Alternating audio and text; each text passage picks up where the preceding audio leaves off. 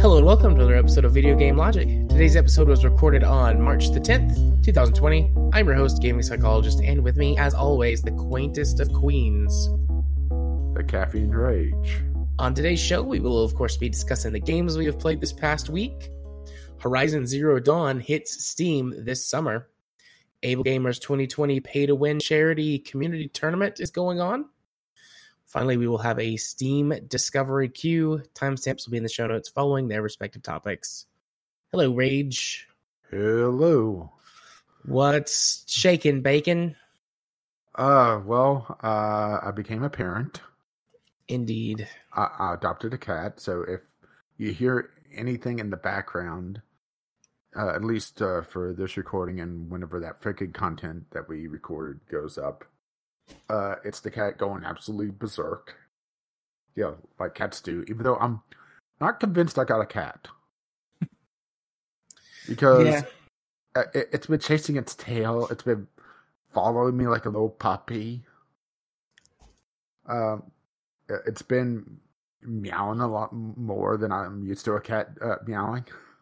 Mhm. I'm convinced that it's just going to bark at me one point. If it wasn't for chasing the laser pointer, I would I wonder if I got a small dog instead.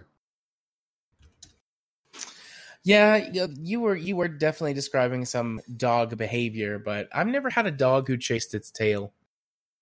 I've owned a lot. I, I mean, I mean, dogs. I wish I recorded because uh, Sunshine, that's the cat's name. Mhm. Uh, well, uh, the cat's name from the shelter, and I think we're gonna keep it. Uh, she was sitting in the hallway, uh, and she like noticed her tail uh, flicking Mhm. because she was agitated because you know she had just been transported, so. Uh, she just got out of a cargo pod. Uh, and she was agitated, and she was sitting there flicking her tail, and then she looked down at it like, "Oh, what's that?" and started chasing it, and she went full tornado, just uh, around for a good twenty or thirty seconds, and I don't want to interrupt it. Nice. I like cats. It's tragic that I'm horribly allergic, but Well, simple. Get one of the hairless ones. yeah, but it's not the same. Well, then you get a little toupee for it, or a little fur coat. Put cute sweaters on it. Actually, I'm. This is. Yeah, this isn't so bad. It's not a bad idea. I mean, some cat's gonna hate me, and by extension, you. But you know, Well, let's be honest. Cats naturally hate their owners or their humans, uh, to some degree. yeah. Uh, the only reason why I'm sure uh, Sunshine's going to keep me around is because I feed her. And she's already spoiled. She uh, was meowing like crazy, acting like she didn't have food. She didn't have enough wet food mixed in with her dry. It, it wasn't to her liking. Oh, which that's all how I've always done it was just mixing some wet with dry. Mhm. Uh, but yeah, You'll you'll learn all of the her eccentricities and yeah. I mean, she's only six months old, so she's a broody teenager right now. Yeah. Well, you got a new cat. I'm getting not a new PC, but a lot of PC upgrades coming in. I uh I was looking on I got a message from I, I bought all these on eBay. I got a message. Uh not all of them secondhand, a couple of things secondhand. But I got a message that was like, there you've had a, a shipping or a tracking update. I was like, oh, what is this? And I went and I looked and I had multiple tracking updates from all of my packages except for one. So they're all going. They all were supposed to be here on Monday of next week, but now they're all supposed to be here by Friday of this week. So I'm very excited. Get to put the new PC together. Um, you know, baby it, take it on a date, get very intimate with it before my in-laws get here. And I'm going to be alone Saturday night. My uh, wife and son are going to stay with a friend in Nashville to make it easier to pick them up from the airport on Sunday morning. hmm So that Uh, so, so uh, are you still going to go on the side trip to uh, visit the Kmart? Oh, yes, that's next week though. I'm the one who's taking them back to the airport. So we're going to go on the side trip after I drop them at the airport. But um, so I'm gonna be all by my lonesome Saturday night. It's gonna be a good time. I'm gonna get like I think sushi maybe. I don't know. I'm gonna get something. I'm gonna have a nice dinner with my new PC, and then we're, we're gonna Play some Outer Worlds. we're gonna play we're gonna play rough for a while.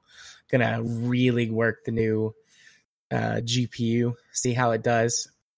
I mean, I'm still behind. I'm I up I always upgrade a generation or maybe even you know sometimes two generations behind.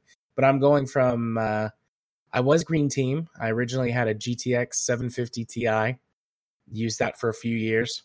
Then I got the RX 480, so I went Red Team, and I'm back Green Team. I bought a GTX 1070 Ti. I kept my same processor. Um, I have the i7 4790K um, from I think it was 2013 or 2014 um, was the year that card was like, or not card, the year that CPU was like the top of the line Intel CPU for consumers. Um, and I was doing some comparisons and using a lot of tools online. And it looks like the 1070 Ti is about as far as you can push it before it starts to become a bottleneck in the system. So uh, that's what I went with. And I'm figuring I can get two ish more years out of it. Bought a new case because I hate the case that I've been using. And then I got a an ATX motherboard instead of a mini ATX, which is what I've been using because I was dummy when I bought it because it was a good deal. hmm And I was like, I'll replace this thing. Yeah, you know, I've never sooner. done uh, anything but uh, full ATX because uh, I've had to work on some computers that were micro ATX and never again. Yeah. And then this new motherboard has got an M.2 slot on it. So I had been wanting to get a larger SSD to have as a gaming drive because now I've got, right now I've got an SSD for a boot drive and then a, like a two terabyte hard disk for my, to put most of my games on. I've got some space on my SSD that I, I put, I have put a few games on, but generally I don't, it's, it's too small for that. So I bought a one terabyte M.2 uh, SSD, which M.2 the like the standard that I have because there's multiple standards of that is only like rated for SATA three speeds, so it's about the same speed rating as just getting an, SSD and Yeah, right now another SATA I, I think I'm I, I'm just going to wait on M.2. Uh, well, it's what- the same what- price as a just a standard one Ah, terabyte okay. SSD. I was Last like, time I last time I priced it, it uh, M.2 was still a lot more expensive. yeah, it was the was go- Western. Yeah, and I was just going to wait for it to settle out and see, you know, what standard uh, actually gets whole, uh, gets uh, somewhat sta- well becomes the standard. Uh, basically, wins the format war. it was a um western digital blue drive and they were the same price and i was like well instead of getting another ssd because i'm not going to throw out the hard disk just because it's old i'll use it for something else until it dies but um you know instead of having to get another one and do some more cable management i'll just get one of these and pop it into the m.2 slot because they were the same price. It's like $110 for a one terabyte uh, M.2 card. And I've seen a lot of stuff that has said that SSD prices are about to go up in reaction to a, a combination of things, but like uh, shipping and manufacturing slowdowns from the coronavirus, and also it uses the same type of or one same or similar type of flash memory as um, uh, smartphone stuff does, and they already fight constant struggles with that. So I thought, well, if I'm going to adopt, now's the time. But I'll have all my stuff here as long as nothing, you know, goes Mhm. wrong by Friday. Oh, and I also got new RAM. Uh, I got 16. I'm gonna. Uh, I was hoping to get 32 gigabytes of 2133 megahertz RAM because this um, motherboard still uses DDR3, Mm. which I mean, RAM speed is not really usually a problem. Uh, it for uh, uh, AMD, not Intel. As, Yeah, as, but- as far as I know. It's yeah, it's not. Since you know, I mean, it, it could be a problem if I've got because I think you could get DDR3 in like 800 megahertz, but I've been using 1600 megahertz and it's never been an issue. But I thought, what the hell, you know, it's cheap at this point, relatively speaking. Um, I'll buy a 16 gigabyte kit, chuck that in, and go with that. So going from 16 gigabytes of 1600 megahertz RAM to 2133 and getting a new SSD, upgrading from an RX 480 to a 1070 Ti, getting a new case and an ATX motherboard. I'm Yeah. very excited. Yeah, right now everything for me is still kind of uh, getting settled, and uh, basically, well, uh, since Anita had to go to Florida with uh, her sister, that was a trip that was already planned like a year ago uh, for Girl Scouts. Uh, I'm kind of uh, not able to do a lot right now because yeah, it's a lot of it is going through boxes and everything. Yeah. So uh, everything's kind of on hold for me. I did get myself a couple uh, fun toys. Like I got a you know a, a decent sized stock pot uh, to uh, yeah cook with.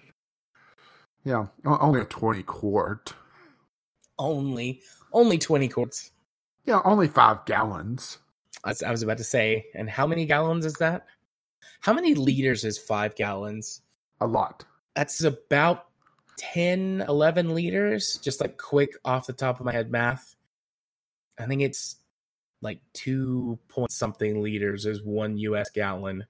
So somewhere between 10 and 11 liters is how big Yeah. that stock pot is for anyone who uses the metric system.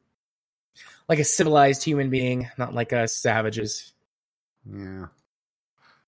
Well, yeah, I'm doing a quick conversion. It is okay. How about this? It is eighteen thousand nine hundred twenty-seven milliliters. There. uh, since we want to talk civilized people, right? 18,000 milliliters. So that would make it 18 liters. So my math was way wrong. Just, just well, you also broke up, so I wasn't able to really hear it. Uh, just shy of nineteen. Okay, my math was way wrong. Uh, according to Google, one US gallon is 3.78 liters. Well, you also have to realize gallons are different in different areas. There's a couple different types of gallons, actually. Yeah, there's a, a UK gallon or a British gallon. Mm-hmm. I can't remember what its other designation is. Yeah, yeah. Sort of like whenever you look at a recipe and it says use a cup of flour. Well, you also have to consider where that recipe's coming from because in Canada, cups are different to the to the United States to Asia. Uh, Europe has a slightly different uh, cup size, so it could uh, make for some interesting results. That's why whenever you see professional cooks talking, they usually go by weight because a gram is a gram. Very true. And that's also why uh, drug lords prefer grams. No- No volume for them. I suppose that would be true. I hadn't thought of it that way. Good for drug lords. You guys know what's up. Yeah. Yeah, which I also did get a, a, another scale. So I have a jeweler scale now. Uh, so I'm able to measure to the hundredth of the gram. Yeah, for uh, when I use my baking cocaine. what you're describing there is powdered sugar, baking cocaine. Uh, actually, uh, I had a uh, a bag of sh- of uh, flour burst one time in shipment. Yeah. Uh, for those who don't know, I like to buy in bulk, uh, especially for things that are shelf stable that uh, I will use uh, pretty quickly. And flour is one of them because I bake my own bread. I, I do a lot of uh, baking in general. And I go through flour like crazy, especially you know, once my kitchen is not a complete and utter clusterfuck. Which I could go into that one later. That's another store that could be, uh, that could be Franken content. Uh, but uh, I get my flour from Walmart. I just do Walmart brand flour, and uh, if I need bread flour, I just add vital wheat gluten uh, to bring the protein level up to bread flour. So I, whenever I had a lot smaller kitchen and a lot less storage space, I didn't have to stock two types of flour. Well, the one of the shipments that I was getting from Walmart, they did not pack it correctly. Walmart's usually pretty good about packing their stuff. They, I guess I got in a middle of a rush because I think it was like a holiday weekend, and they shipped it out on a Tuesday after a Monday holiday or you know something like that. So, uh, I get a call because I was out uh, and about that day uh, from the apartment manager where I used to live, saying that uh, I had a package there and it was leaking. And also in this package was a bottle of uh, olive oil. So first thought was the olive oil busted. No, uh, there I got back to the apartment building and there was a white trail from the entrance to the elevator and from the elevator to my apartment door with a giant white uh, puddle there, or I guess puddle would be the proper term, or white spot. And the FedEx guy was talking about how the cocaine was leaking. So now Flour is baking cocaine. Makes sense. I can I can get behind that. Yeah, he uh, yeah she called it a Hansel and Gretel trail. Oh, but yeah, fun times. Yeah, yeah. Uh, so I remember when yeah. that happened. Yeah, or at least when yeah, you yeah yeah I talked about before. So, uh, but yeah, I, I have like two different scales now. I have uh, the giant stock pod. I have a I actually got a steamer as well, and you know a couple just little odds and ends. Because can you ever really have enough cooking stuff? I mean, honestly. Well, let's put it this way. I found a Dutch oven I want to get on Amazon. The question is, can you ever have enough? Yes, I can, but I'm not. I mean, I like cooking, but not in the same way that you do. So yeah, the I found a Dutch oven I want to get at some point. It is uh hang on, bringing up on my phone. Yeah, and welcome to the cooking portion of the podcast. I found a uh okay, it's this one. A 12 quart Dutch oven. And I think it'll fit in my uh, in, in my oven. It is fucking massive. And I want it. And I have nice. a girlfriend well, I... that that supports me getting cooking stuff, saying that it's better than me spending on fucking fishing stuff. It is, is uh 24 pounds. That's pretty heavy. Dry 24 pounds. I want to get it, but I'm not sure if I would be able to use it. because you just damn, start working out with it just get ripped, right? Yeah. Wow, how'd you get so buff? I cook a lot. All right. Um s- speaking of getting ripped, that's healthy. Being being healthy. Hey Rage, why don't you go talk about uh, the first game on your list? Boy, uh, such a reach on that one. Where are we playing Halo? hey, no, we haven't in a few weeks. We should. Yeah, well, I got the new he- uh, headphones now, so I actually have uh, decent audio again. Even though I did give up on the whole USB thing. Don't know what's going on with that. It might be the Windows update. I don't know. But anyway. Uh, uh Two Point Hospital uh, recently came out on Game Pass. And I thought, you know, I'll give it another shot. See how it is after several patches. Because I believe it was still fairly recent after it released when it got a free weekend. And uh, the Game uh, Pass version has a couple DLCs, and I thought, you know, I'll check it out. Uh, maybe I was a little too hasty on it. Maybe, uh, yeah, without the pressure of a uh, uh, of the free weekend of have to get uh, you know enough time in it to, fe- to get a feel for it. It'll, it'll be a lot more fun. I, I'm not convinced I was particularly hasty about it, but uh, so, for those who've never played Two Point Hospital, it's essentially a an homage, a, spiritual sequel to Theme Hospital, where you are put in charge of a hospital that has weird and goofy uh, diseases that come in, and you have to try to cure them without the entire place uh, going to shit, essentially. Uh, and it's built uh, by, uh, by uh, each room in uh, preset uh, buildings. So you start with one building and you place rooms uh, freely within it, and they could be just uh, simple diagnosis, uh, general diagnosis. You could have uh, one that measures heart rate, or then you could start to get a little wacky, like DNA analyzers. Uh, you could have uh, fluid analysis where they have this giant machine with all the syringes on it and jab you. Uh, they could uh, have, uh, well, a psychiatry ward. Yay! Yeah. Yeah, unfortunately, I don't hire people as inappropriate as you, Jared. Sorry. No. But I guess I could make an exception. Yay! I could always use a janitor. I'll take it. uh, but uh, on the surface, it's not bad. All right, I, want to make that clear. It's not a terrible game.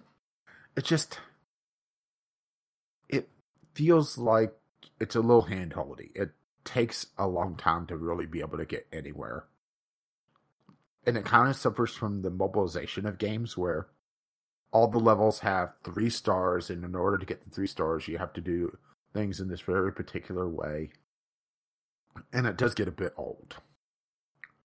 There's a lot of micromanagement, but then again, there isn't. So, or I should say, there isn't the tools to really support it. Uh, after the first handful of levels, I started running into a problem of not having enough general practitioners. So, for the loop of a uh, patient, essentially, you get brought in, you go to reception and get checked in.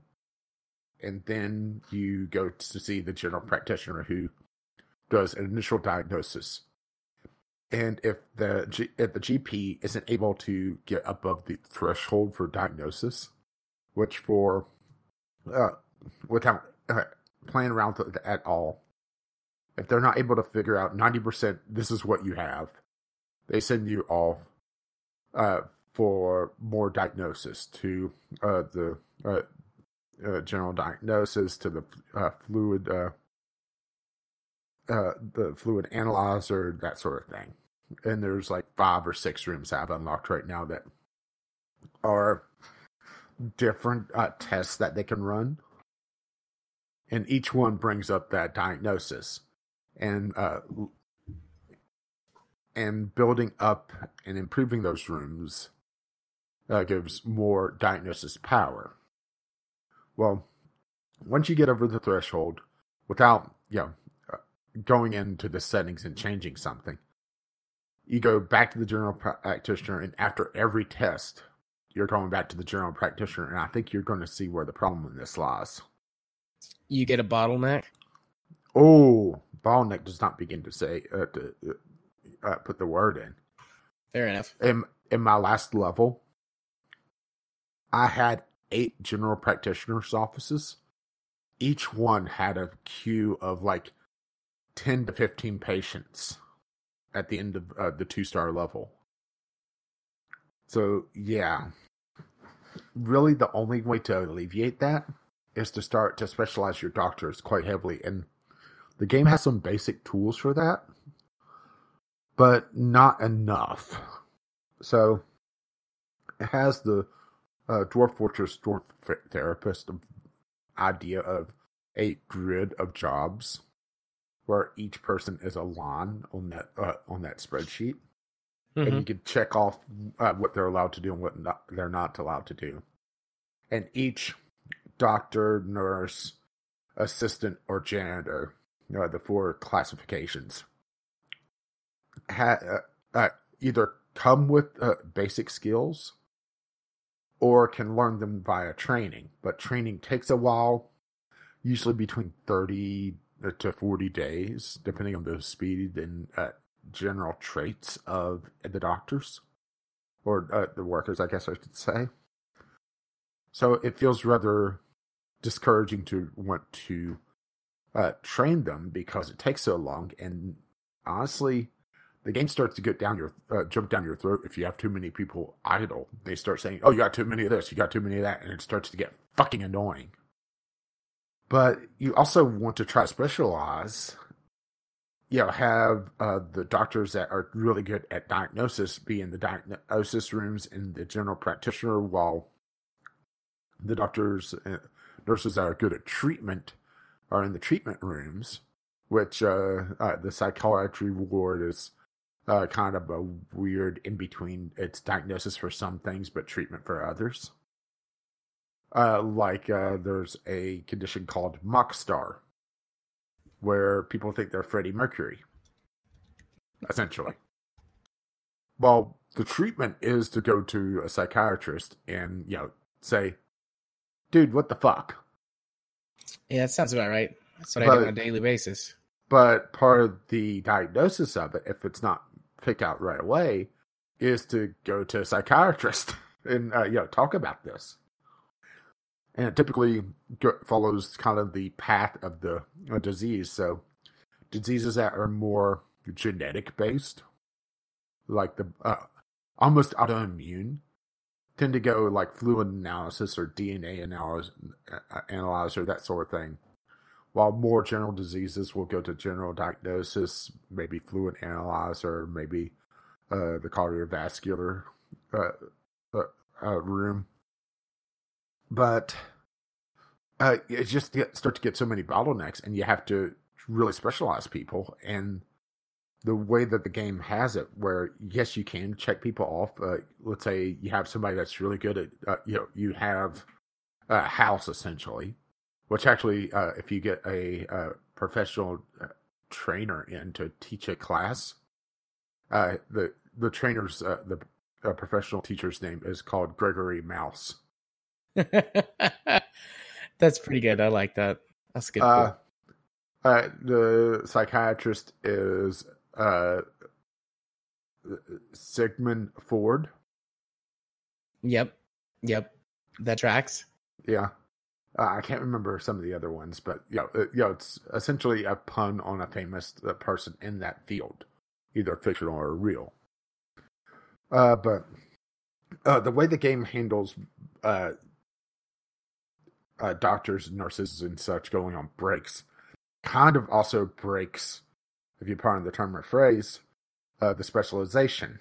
So typically, with the way it is, is that uh, you're allow you could allow so many doctors to go on break at once. All right. Let's say you have ten doctors and you have five and five. All right. Incredibly small hospital, but work with me here. Okay. Well, you could say uh, I think the default policy is uh, ten percent of your doc- of your workforce could go on break at once. Well, it's either ten or twenty percent. So one or two doctors, but because you have to specialize later on, well, you may have two doctors from the diagnosis team go on break, and now your treatment team is uh, running themselves ragged and not allowed to go on break until the diagnosis team uh, comes off break. And it's just kind of uh, micromanaging in the worst way possible because, yes, you can tell individual doctors to go on break, but there's no easy way to tell that unless you're sitting there going through all the menus and it just it's not a lot of fun doing it. And there's also this overarching progression system that is kind of cool but also kind of annoying as well where the research that you uh, generate on each map uh, carries over. So if you research a new room uh, for a disease well you can go back to the previous levels and enact that. Or you uh, or you research upgrades for rooms, those carry over. The thing is also just like uh, the uh, the training, re- uh, uh, building an upgrade takes a month. And if you're already suffering from a bottleneck, you either just you know, start sending people home, or you just build a copy, another copy of that room, and just start sinking more and more money into the problem. I mean, generally, I usually keep two copies of uh, each diagnosis and treatment room anyway, and try to spread out the upgrades. But it gets expensive and it's slow. And copying a room doesn't uh, copy the upgrade either. It's just there's a lot of niggles to this that that really keeps me from liking it a lot more because it does feel a lot like a modern theme hospital, but it's just micromanaging in the worst possible way. Uh, they did ever since the last time I played enact the ability to at least copy rooms because that wasn't in the last time if I recall correctly. Mm-hmm. So uh, if I build like a right hand and a left hand version of like general uh, uh, diagnosis, for example, to be able to just go along the uh, length of a building, I could just copy and paste that room over and over again instead of having to build it over and over and over. I'd still love to be able to save a couple blueprints to be able to have you know a general uh, a general version of general diagnosis but you know that's might be asking a little much. Uh, honestly, a lot of times just getting to the three and four star, or sorry, to the two and three stars, uh, is honestly just a lot of times just waiting around and maybe doing one or two things. I mean, to be fair, it does allow time to build up research to be able to unlock more things and start to have a lot more upgrades for later levels. Uh, uh, to build up that overall progression system. But at the same time, it's just kind of, ugh, it's kind of boring. Just kind of sitting around waiting on things. I mean, if I wanted to sit around and just watch numbers go up, I'd play a damn idle game. Fair, fair play. And honestly, there's a couple. Uh, there's a couple things that just make no sense to me either uh, like uh, the queuing system as well. Uh, so every room has its own individual queue. All right, but okay. Uh, if let's say a patient two in the queue suddenly really has to go take like a mega dump. All right. okay. Well, and there's actually diseases that uh, I think affect that where they have to use the bathroom more often. Or I could just be reading into it a little bit too much and it could just be a general thing.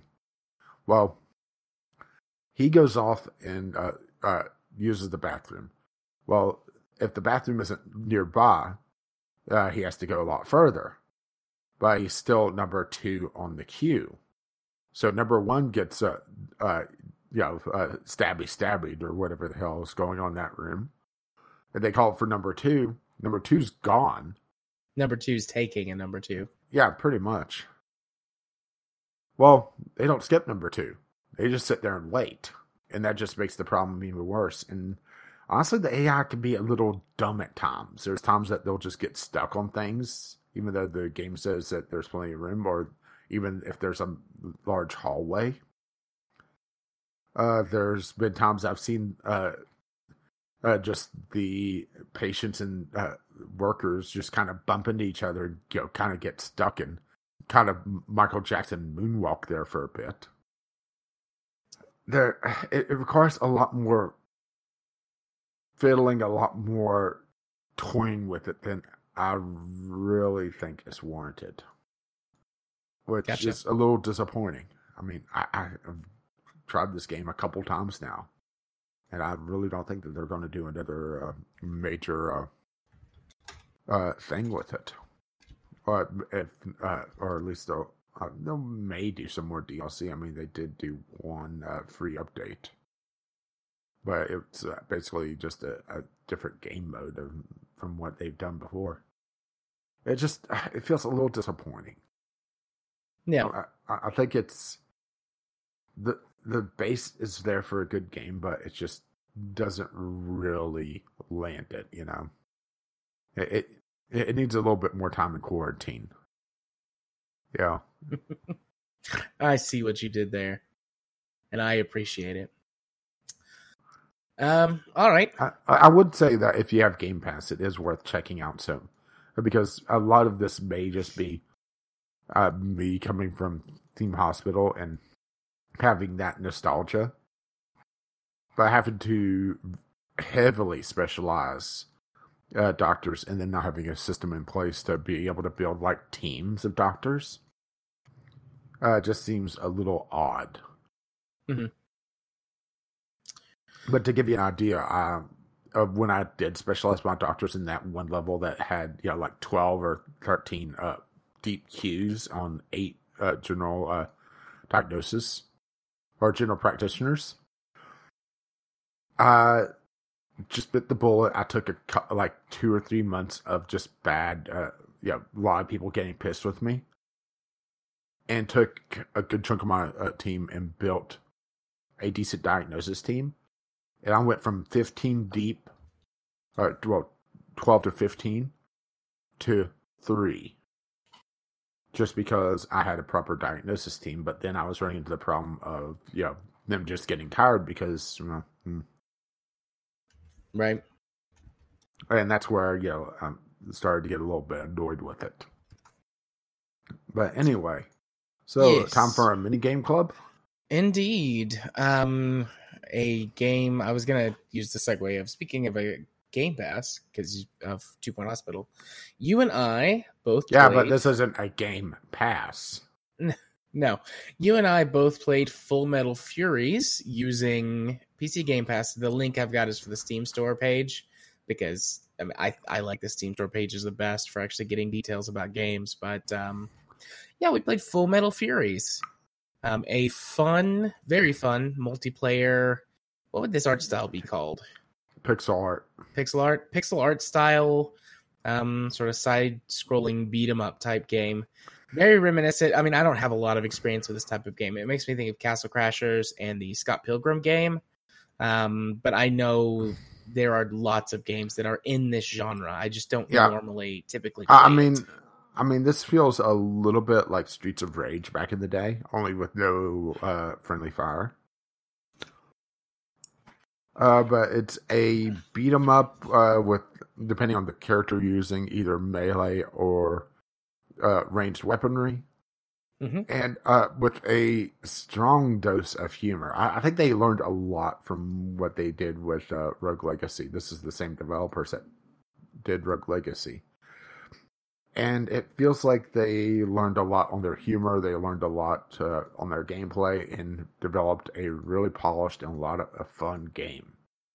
So Yeah. you are playing a group of four female warriors that are trying to stop essentially the end times or this giant war that's going to destroy the world. Uh, the Titans have been released and uh, they're rebuilding their forces, so there's a lull in the fighting. But everybody knows once the Titans have re- rebuilt their forces, they're going to wipe out humanity. Yeah, and in the like the first couple of cutscenes, it was like the war's been going on for a long time, and humanity so far has survived, but we probably won't survive the second wave. So that's sort of the the story impetus. Um, and you're going on this adventure to stop the Titans. Um, it's very fun in co-op. Like, I mean, this I, I did play it a little bit single player. I I started like a new game so that it wouldn't interfere with the progress that you and I had made, just to like check out like the swapping mechanics, um, and try out a couple of the other Furies because each of us, when we played, only played as one of them. So yeah, we well we each tr- well we tried uh, one and then uh, had the game qu- uh, crash out, uh, Right. and we restarted and actually got the proper opening cutscene. Yeah, for some reason, the first time we played, it skipped the opening cutscene and the tutorial and like dumped us into the area that's like serves as like your home base where you can do all of your upgrades and everything, um, and sort of practice your moves a little bit. Um, yeah, yeah, no idea and then the game crashed, but it, it worked fine the second time. But um, you've got four four characters, four furies, two melee, two ranged, and there seems to be a good deal of variety there. Yeah, there's Alex, the friendly fighter, engages up close with counters and combos. That's what you're playing. Yep. Meg, the deer sighted sniper, plant mines, shoot from afar, and juggle your enemies. Triss, the boxy tank, who also drinks a lot of tea. Save allies with your shield or uh, send enemies flying. And then Erin, uh, the uh, overly engineer. Uh, control the battlefield with her turrets. She also has a gun. Yep, and that was who you were playing when we played together. Yeah. Yeah, um, and, and that was a good uh, combo. One melee and one range character. Yeah, and the interesting mechanic that they have was the colored shields. Enemies could event, uh, could occasionally develop a shield uh, or spawn with one, and each of the Furies is associated with the color. Erin is green. Um, yours is red. Yeah, yours was red. I'm assuming the other one would be purple. The and... tank is blue, and the sniper is yellow. Uh, okay. So, uh, and only that fury could damage that enemy up until a point that the shield breaks, and then anybody can damage it. But if there's a white shield, it's immune to all damages. Essentially, uh, treated as like a transformation stage, or uh, or a trade or uh, a segue between two phases of a fight. Yeah, and you definitely want to stay out of their way. Um, the the move system all feels really good. Uh, you unlock different um, equipment and different items that give you different either abilities or flavors to the way that your moves work. So Alex's primary weapon is this big hammer. Um, and pretty early on, I got a different version of the hammer. All of the attacks were the same, um, but the final attack on the second version guarantees all enemies are lit on fire. Um, it, it, the attack is a little bit slower, so you, I had to kind of learn how to work with that and be careful with it. But guarantees it lights enemies on fire, which does damage over time for maybe five seconds. Yeah, for um, me, uh, I have uh, well, I'm using a gun, so I have a ranged attack, but it's a limited range, and it's uh, auto lock on within a uh, essentially a cone of sight. So I essentially aim in a general direction and lock on, which was a little troublesome at times if I was trying to shoot an enemy with my colored shield and, and it was locking onto the different enemy. Uh, but there was just a you know a single shot. There was a charge shot, which I got the ability to uh, do a charge shot that also lit things on fire. Woo, um, fire! I'm not sure if it was slower or not, or if it took more of my ammo clip. Uh, that's the kind of mechanic with her is that she has 12 shots and then she has to reload, which takes a couple seconds. Uh, the uh, drone I got uh, swapped out pretty much instantly. Uh, one just locked onto a close by, nearby enemy and uh, fired. Uh, the upgrade I got uh, damaged all enemies in the radius, and the radius was a bit bigger. and it looks like each ability has essentially three upgrades, or three, I guess, side grades really, because it's kind of trading off. Yeah, and each of these abilities let you can you the more you use it, it levels up, which gives your character flat bonuses or gives your profile rather flat bonuses and they stack. So playing each of the four characters is encouraged because their bonuses stack for your active character. So I mean they give you things like bonus health or bonus attack damage, at least that we've seen so far. I don't know if there's anything more interesting or unique, but there could be. We're still fairly early in the game. We played about an hour and a half yeah. Or did we play two hours maybe? Uh, I think we played closer to two actually. And then I I played for maybe like 20 minutes to see how the single player works because in single player you have two characters that you choose and you swap between the two of them and there are some interesting combo moves you can do when you're in control of both of them and i assume that we could do them if we got better at coordinating together but I mean, with being in control of both characters, whenever you click, um, I'm using Xbox controllers. Whenever I pull right trigger, it just immediately like changes the active um, fighter, like right where you're standing. It's not like they yeah, they do say that uh, it, uh, it's heavily encouraged to use a controller, and for me, it was pretty much a requirement because uh, they had a bug on my version that it wasn't giving me any keyboard and mouse commands, so it was all uh, press Xbox version of start. Okay, yeah. Uh, I don't see that button on my keyboard. Uh, and it was uh, press X to uh, select character. And like, I, we very nearly didn't play it because you know I thankfully was able to find my controller, but it was just you know it was going to be impossible to play. Yeah, I'm glad you found it though because we we had a good time. Um, and I assume we're gonna play it some more. Yeah, uh, Um, it does got- have some fourth wall breaks and a lot of humor, actually. Yeah, I really like the humor. A lot of puns. Um, Yeah, the Minotaur that you're chasing constantly moves. yeah, and he does he, um lots of like workout flex poses. And there's one Uh, point that- where he, uh, uh, there's one point where the sniper asks, "How did we see he was flexing?" Yeah, because he, he calls you on your radio and like talks to you after you beat like the first boss or the first mini boss. I don't know exactly Mhm. what type of boss that fight counted as, but he calls you. He's like, "Hey, you guys did pretty good. Do you want to join me?" And you go through this whole com- cutscene conversation with him. And at the end, the sniper's like, "Wait a minute, how are we seeing him flexing?" That was that was a good joke, good fourth wall Mhm. break. Um, but yeah, we were we left quite a bit. It was enjoyable. There don't seem to be any restrictions on movement that we found because we didn't like 100% the first map. Then we went to check out like this other thing, but then immediately came back and it didn't stop us from doing that. So it appears that we could go back and grind and um or you know move forward. Yeah, well, well, whatever we failed, missions. whenever we failed a couple times, uh, we still kept the gold that we picked up. So you know, it definitely encourages you know try try again. And speaking of that, it it shares everything. So if if one of us picks up a health pack, the other one also gets health. Every time we pick up gold, the other person gets it too. um Yeah, it's So- very uh, co-op friendly mhm. because some of these games that are co-op aren't very friendly with one another. And I was doing a, a quick minute of research because I asked this question when we were playing. Um, can you mix local and online players at the same time? And you can. Um, so you know, I could have three people playing on my machine, or you know, and then you could also join us, or it could be two and two, or you know, one one and two. Like, there's no limit to that except for the Yeah, number. four and zero. yeah, it could be four and zero. You know, there's only four characters, so that's your limit. But you know, you can have that combination in any way that you wish. And I thought that was very, very cool. It's I mean, what it's about a small two and a half and one and a half? I suppose you could figure out how to do that. Maybe like, um, Uh, let the cat uh, handle the uh, control uh, the face buttons. yeah, something like that.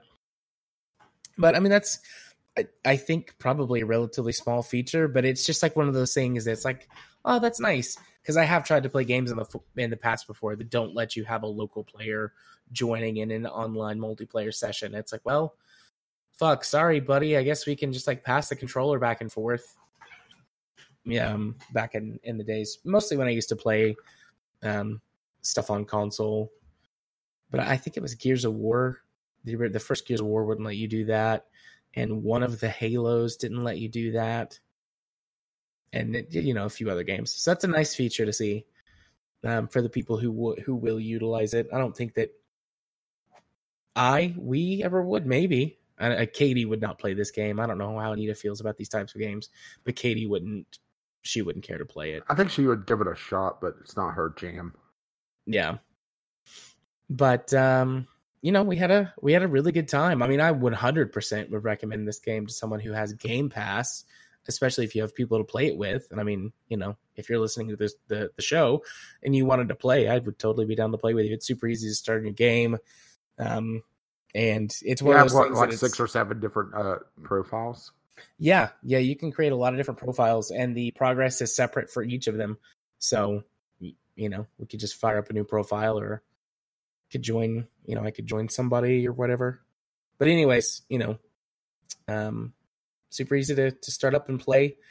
If you get Game Pass, I would definitely recommend it. As for buying it, um, it's I think twenty bucks on Steam. Had it, yeah, it's twenty bucks on Steam. Normally, That's a little steep.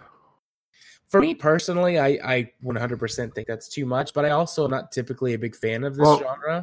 Uh, Okay, well, here's the thing. all the way through. So I don't All right, here's the thing. Uh, no, no. I, I was going to say, uh, if you have Rogue Legacy, it actually is sixteen dollars Okay, I don't. because I don't have Rogue they, Legacy. ha- they have a bundle uh, by Rogue Legacy Full Metal Furies, uh, and that's twenty percent off. So that's uh, co- uh, you know knocking a few bucks off, and during a sale that'll go even further.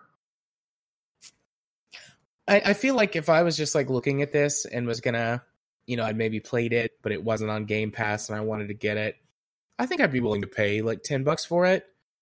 Um, to have to play with friends in co-op, and maybe five as like a solo play type game. So Yeah, that's, the I thing that's is that on it. Uh, these um, multiplayer focused ones, uh, it's hard to really uh, uh, justify a high price for them because you you know you have to sell multiple copies usually.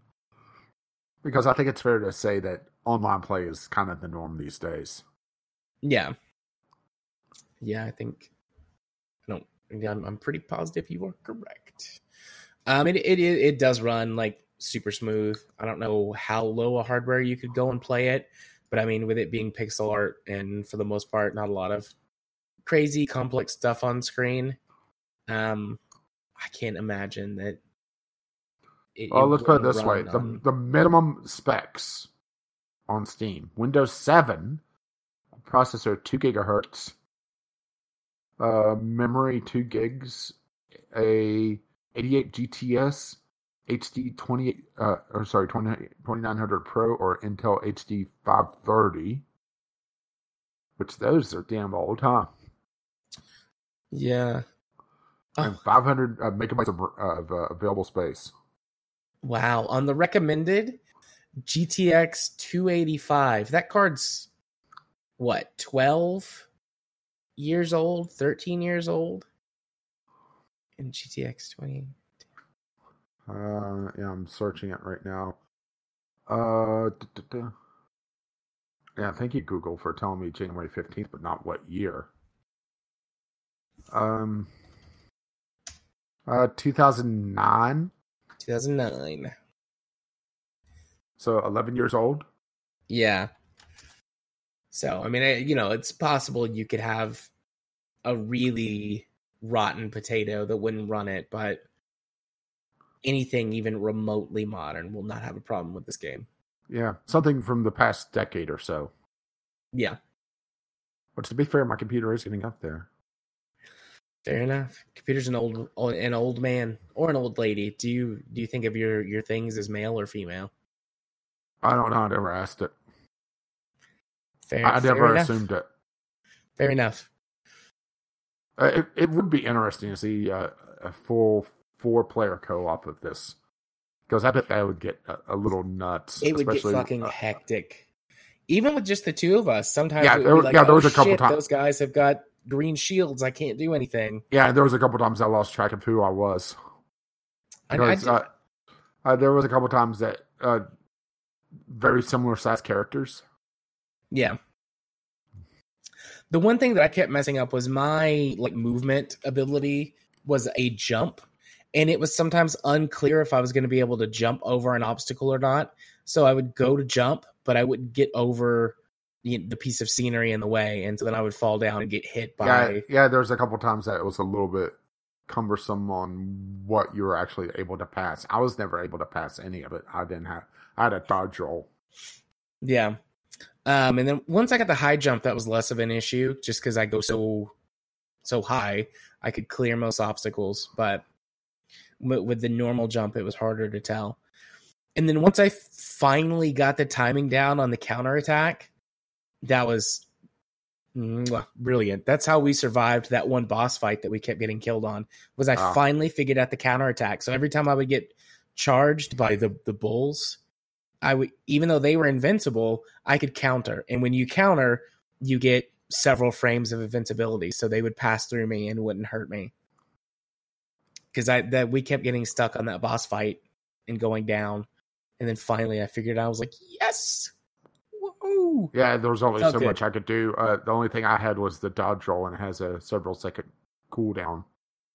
Yeah, So if I dodge rolled the wrong way or dodge rolled and something else attacked me, eh, and the counter I, I was looking like reading through like the stuff on my moves the counter can interrupt any other move that you're doing so no matter what i was doing unless i was in midair i could counter and avoid damage and once i figured that out in that boss fight it was very satisfying to survive and finally beat that level but overall it's a lot of fun it would be really crazy to see four play multiplayer I don't Um, want to do it. Well, let's let's recruit. Dear listeners, those with Game Pass. That's what Jim and Cube, I think, has Game Pass. I know Jim does. Um, maybe Ghost Shark. Mm-hmm. I don't know. I, I have to admit, I was kind of expecting to hear uh, all about Train Sim World this week. I have been playing some other games. Um, Which, which I guess were? I can. Which yeah, several actually, but the only one I'm going to talk about tonight is uh, the Division Two, which I wasn't even going to talk about that this week. I was going to pick a different game out of my backlog, um, because I was trying to get together with Cube and Ghost to play it multiplayer and see what the multiplayer is like, and that randomly kind of had or not kind of it did it randomly happened last night. I was going to play poker which was the game I was going to talk about. Maybe I'll talk about that next week. I was going to play some poker, and I uh, turned on my computer at like ten thirty, and they're both sitting in Discord playing the Division Two, and I'm like, all right, why not? I'll jump in and play for a little bit. So the Division Two, I mean, obviously a direct sequel to the Division One, that is better in every single way that I have noticed so far. Um, the it's a live service MMOE type third person shooter game set in a post uh it's odd, oddly or what feels oddly um Appro- current- uh, appropriate or inappropriate?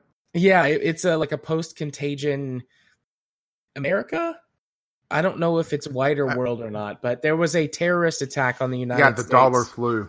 yeah, the dollar flu in the first game, which was spread on Black Friday, which killed a in the first game, a ton of of people basically shut down the city of New York.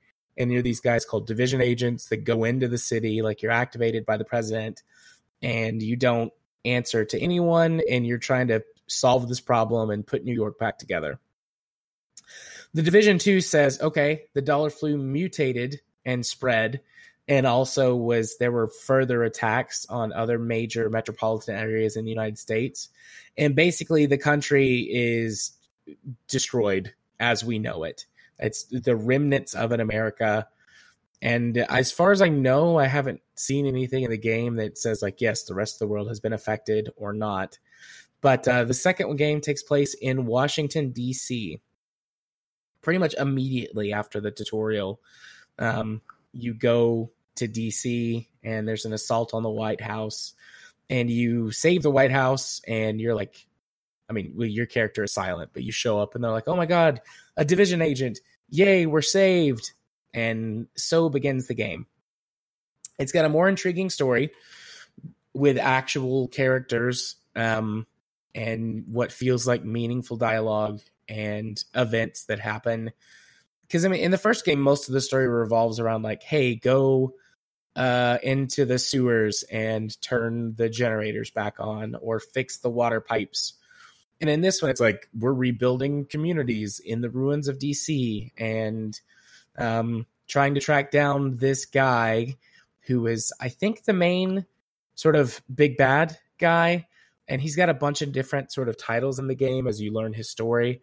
But he's uh, like a U.S. Army colonel or maybe major that I'm not 100% sure what his rank was when So, he uh, actually so he's a model of a ma- honor major general. Yes he is but um when he essentially changes sides and is like no I'm only out to protect my men and he becomes like a, a dictator um I think he's the big bad guy there's some other stuff going on in the background I'm about halfway through the story or at least I'm halfway through the, the levels, the, the leveling system. So I think I'm about halfway through the story. But um, he seems like the big bad. And then there's other factions and things going on. Um, but the story, just in general, feels like it's actually there this time instead of just being a loose collection of uh, fetch quests and area defense quests. So I think that's pretty neat. And then you get a little bit connected to these settlements. You get to watch them grow and improve and change as you complete their specific side quests and complete the main missions and see the world change, which is nice. I mean, it's not like, you know, A plus plus, you know, like story material that's going to go down in history, but it's it's there and it's pretty solid. Like it feels like a good like B minus story.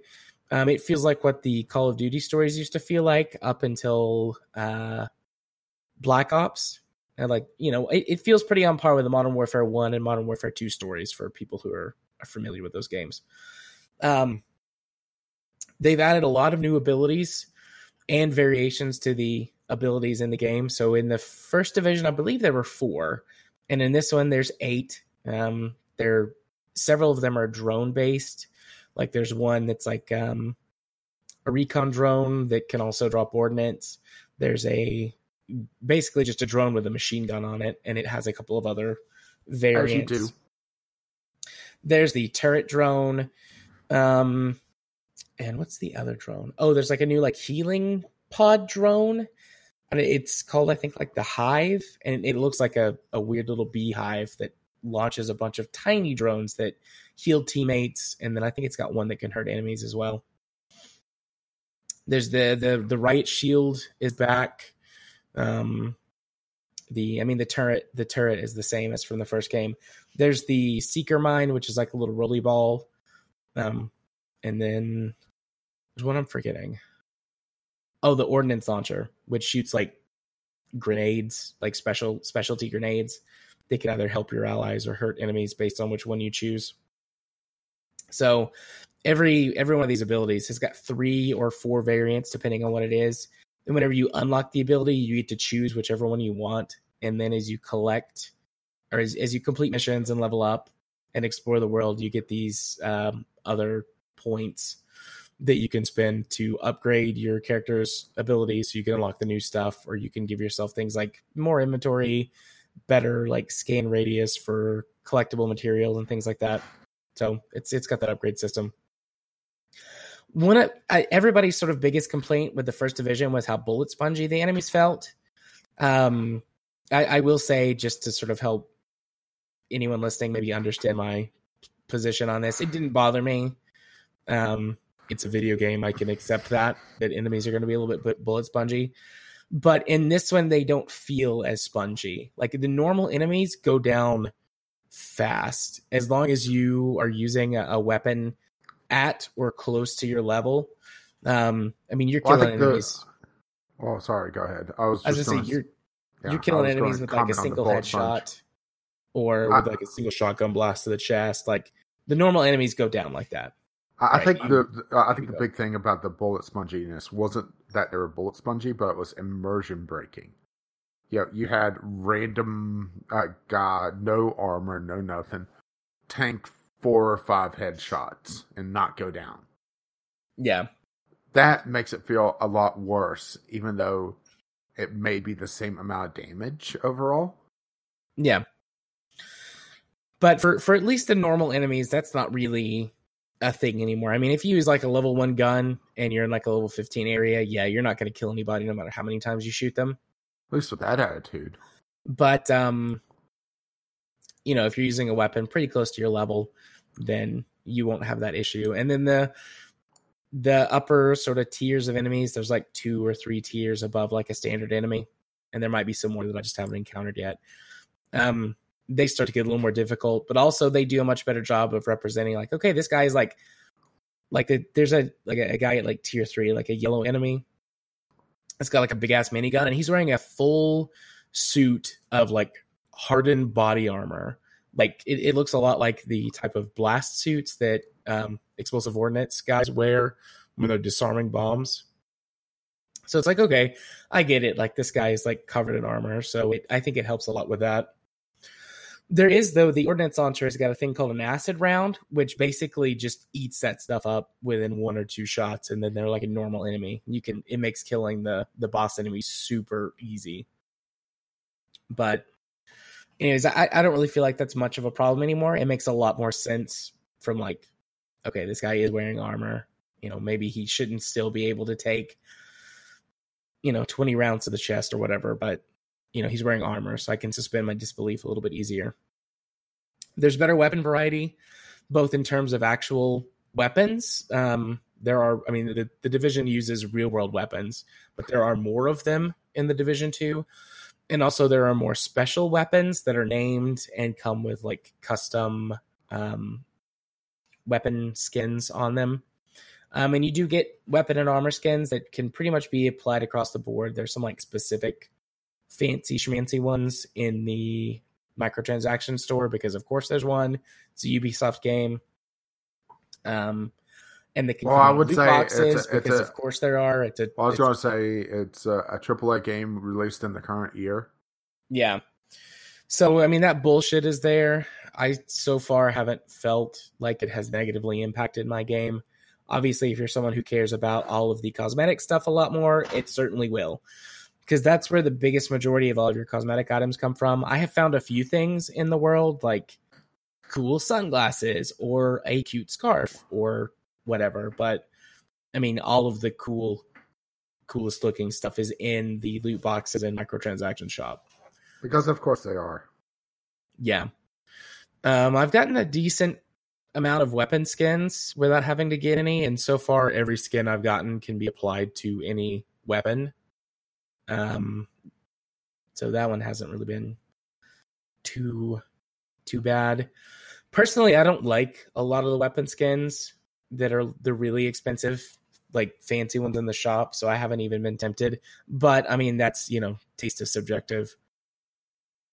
So I'm yeah, and really- let's be honest, uh, you do not have the standard taste. That is true. Um, now, if there was an Aeromorph skin, now, oh boy. The skin that I use all the time is one that's like I forget what its name is, but it basically looks like cotton candy swirl. That's what I use on all of my weapons. Two thumbs up. But uh, let's see weapons. Oh, oh, the upgrade system is a lot better now. Basically, you get a, a weapon upgrade, and you can just apply it to any weapon that it fits. In in the first one, it was like, okay, I've got a level ten barrel attachment that fits shotguns, and all of that shit's gone now. It's just like you unlock weapon attachments um, either through completion of side missions or as just one of the straight up upgrades because you can, as like a quote skill, uh, unlock one basic upgrade for that fits almost every weapon. So you can get like a scope that fits almost every weapon and a, a foregrip that fits almost every weapon, and um, you know a muzzle brake that can fit almost every weapon like that. So they're not like the best upgrades, but they're pretty universal. And but all of these weapon attachments and upgrades that you get, you just have them once you unlock them. So any weapon that they fit, you can apply them to. So that really simplifies and streamlines that whole system. Because the first one, if you forgot to unequip a weapon attachment and you dismantled or sold the weapon, the attachment was gone, and you're like, well, fuck. But now that doesn't matter, which I like. Um, and then multiplayer, the multiplayer is a lot better than in the first one. It does level scaling a lot better. Um, when we played last night, I was the lowest level character, um, and Cube was the highest. But it basically just brings everyone's power level in line with the highest level person. And so I wasn't struggling or falling behind at all. Like in the mission comparisons, like at the end, I was right in line with him for like damage dealt and um, you know, the amount of damage soaked and things like that. So I didn't feel useless. And in the first division, if you were more than maybe two levels below the person, the scaling just didn't work right. And you didn't feel powerful at all. It it, it sucked pretty hardcore. Um, the game is certainly playable single player. The first division was as well. This one is a lot better single player, but I mean, where it's you know it's designed to be a multiplayer game, it, it's a lot better multiplayer than single player. But if you're sort of out there listening, thinking about getting it, um because um, the price is still reduced. I bought it when it was on sale for something like three dollars as a promotion for their new uh, DLC, which takes you back to New York. I did not buy the DLC, just the base game. But it's it, right now it's still on sale um, for I think half off of its uh, normal price. If you're on the fence about buying it, um, I mean, one, we have a, a VGL podcast clan that I started because why the hell not?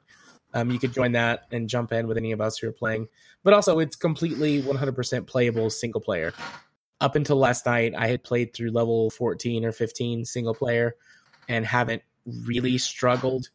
I mean, it's it's not like it's super easy. I don't want to say that it's like I, I don't think it's super difficult, but it's also not like just a piece of cake. Like there's there's been a couple times I've died, a few times where I've gotten downed, and I just happen to have an appropriate skill that can help me out and get me back. Um, but if you're keeping your gear at or very close to the level that you're at, um, you know, maybe one level behind, it shouldn't be an issue. And once you unlock weapon crafting, that just scales with you. So if you don't find something you want to use for a couple of levels, just go craft a weapon that you want. They're they have good stats and they're leveled to you. And crafting materials are fucking everywhere. I haven't ran out of anything, so all in all, it's a very solid game. I mean, if, if you are interested in playing, or if you own it, maybe, and you you want to come back to it, I think it's a good time to. I've enjoyed it. Yeah, I didn't buy it when it went stupid cheap because I had so many performance troubles with the other one. Yeah. Oh, performance. Um, aside from so the the first game was set in the winter. This one is set in, in either the spring or the summer. So there are more varied sort of climate type areas. Um, I mean, it's Washington D.C., so it's not like it varies wildly between like desert to jungle, but it's very temperate. And for the most part, I haven't noticed any performance issues unless it gets foggy. Typically, after it rains, if it rains at nighttime and then you come into the morning, it gets really foggy, and that causes a lot of problems. It took me a while to tweak my settings to get it to where that when it got foggy, it wouldn't just tank my FPS to 30 or less. Yeah, uh, the previous game, there was one particular street that I just could not do because it was both snowy, foggy, and there was fire. It would just, you know, Frank, uh, it would turn into a slideshow. And also, yeah. what really got me whenever they had a free like weekend or week uh, playtime, uh, was one of the story missions where you go into a uh, mall and the firefighters were there and everything was on fire and the longer you're on that mission the more fire there was and the more fire the worse my frame rate got to the point that it was horrendous yeah i haven't noticed anything quite like that uh, although you know i'm only level 15 i've only explored about half the map um, I got a little bit more of that playing last night because I just tagged along on their missions. Um, but so far, I haven't run into anything that major.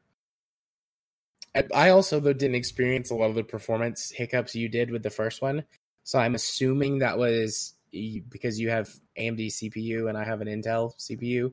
Yeah, or one, just like, uh, or my CPU is just too old. Possibly. This one though is like whenever the game launches, it's like AMD optimized or whatever. So that I don't know if that would help or not. I guess it depends on how good of a job they did. But yeah, overall solid game. Definitely worth like the three dollars stupid cheap price tag. And if you got a group of friends to play with, I think it's worth like the ten. I feel pretty similar to it the way I do about Borderlands. It's fun to play by yourself, uh, especially in short bursts, but when you've got other people with you, it's a whole other animal in a good way. So that's going to do it for games that we played this week. Um, yeah, we ended up going a lot longer than I expected on that. How about you? Yeah, we did spend a good deal of time chatting beforehand, though, fifteen minutes or so before we even started. Yeah, some of that games. can be frankened as well. Um, but our first news topic of the night uh, Horizon Zero Dawn hits Steam this summer. The news itself is pretty straightforward. Uh, Horizon Zero Dawn, a previously PlayStation exclusive game, uh, is coming to PC, uh, which is pretty cool. I have wanted to play Horizon Zero Dawn, but I don't own a PS4. But got me thinking about, or us, I suppose, thinking about this. Um, is Sony finally going to start opening up a lot of its exclusives to come to PC? Because Sony and Nintendo are kind of the two um, holdouts for that. I mean, Xbox has basically gone, all right, fuck it. You want our games on PC? Go for it. And a lot of PC games have came to Switch. So Nintendo is a little bit more integrated into the PC market than Sony is. Um, but Sony is it feels like they're dipping their toes in. Yeah, which this isn't a first party game, by the way. This was developed by Guerrilla Games. Uh, I don't think they are a Sony studio. I could be wrong on that though. I gotta admit that.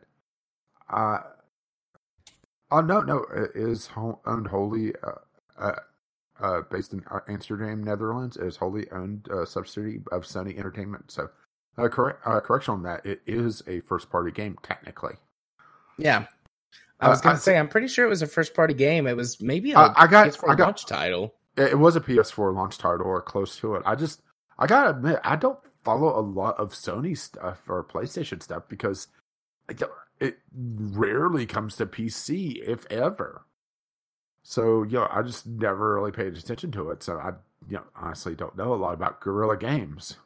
I think they've also done Killzone. Um, I'm pulling up their uh, site before, but I think Guerrilla Games is, is who's made Killzone, or at least the most recent couple of Killzone games.